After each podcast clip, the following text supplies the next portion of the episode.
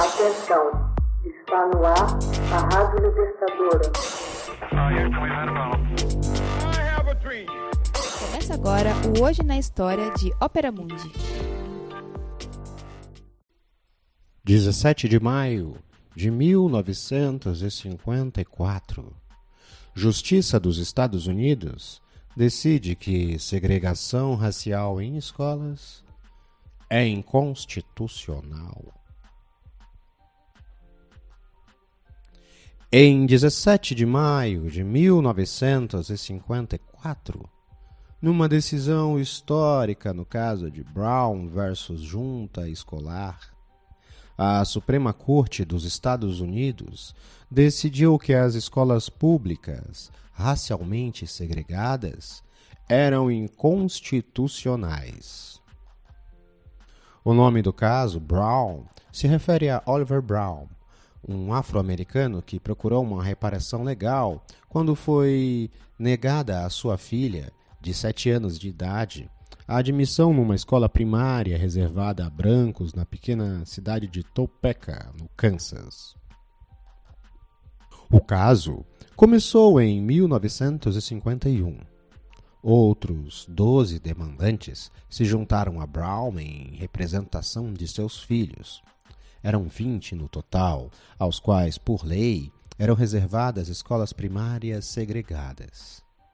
No entanto, o caso Brown não era o primeiro desafio que se colocava nos Estados Unidos contra a educação segregada.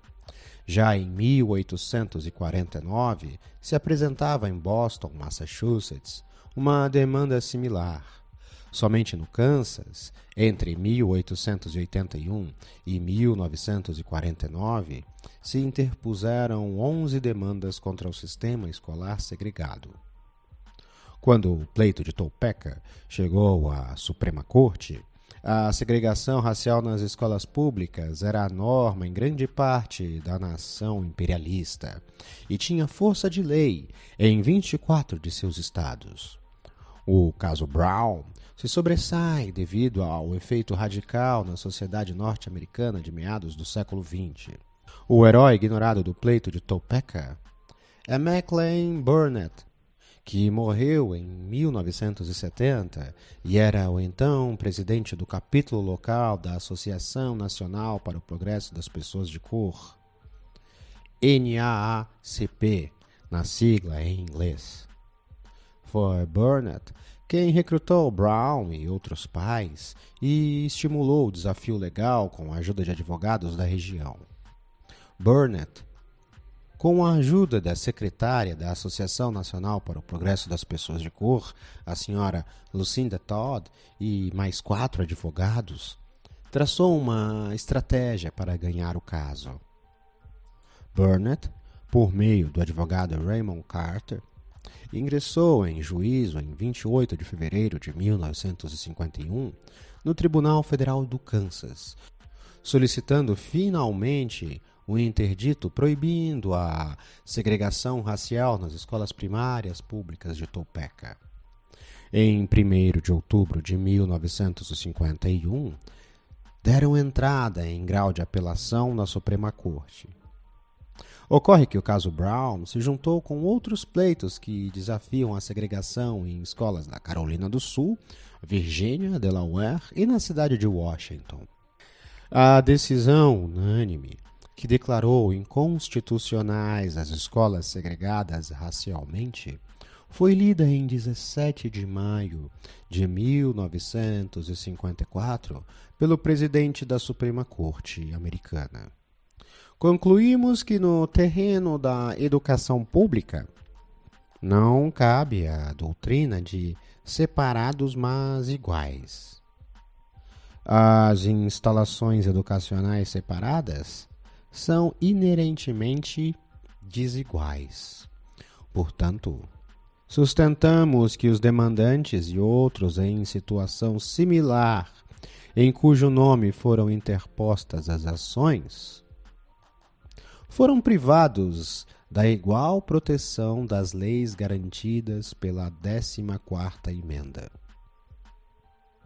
O resultado foi aclamado como uma grande vitória legal.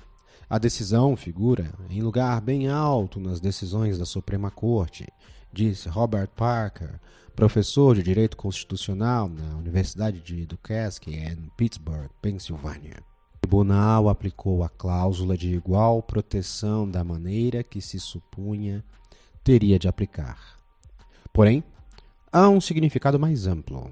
A decisão de 1954 balizou numerosos outros litígios, nos quais se faz referência à cláusula de igual proteção em benefício de mulheres e outros grupos que consideravam que lhes denegavam a igualdade de direito.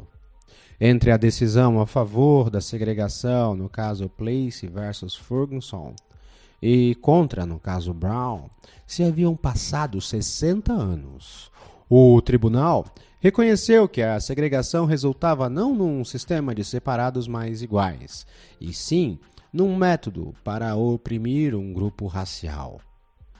A junta escolar de Topeka não esperou pela decisão da Suprema Corte e procedeu a mesclar suas escolas primárias com crianças negras e brancas. Antes do caso Brown, a lei do Kansas havia estabelecido a segregação nas escolas primárias de comunidades cuja população ultrapassasse 15 mil habitantes. Porém, em grande parte do país, a tarefa resultaria mais difícil.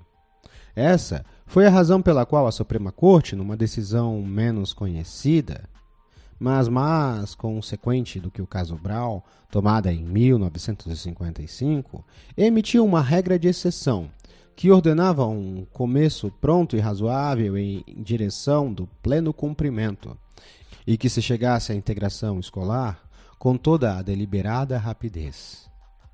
Ainda assim, a resistência era generalizada e, em alguns lugares, foi necessário que o executivo utilizasse a força. O exemplo mais famoso se deu em 1957, quando o presidente Eisenhower enviou tropas federais a Little Rock, no Arkansas, depois que o governador Orville Faubus desobedeceu uma ordem do Tribunal Federal que integrava as escolas do estado. Hoje na história. Texto original: Max Altman. Edição de áudio: Laila Manuelle. Narração e adaptação: José Igor.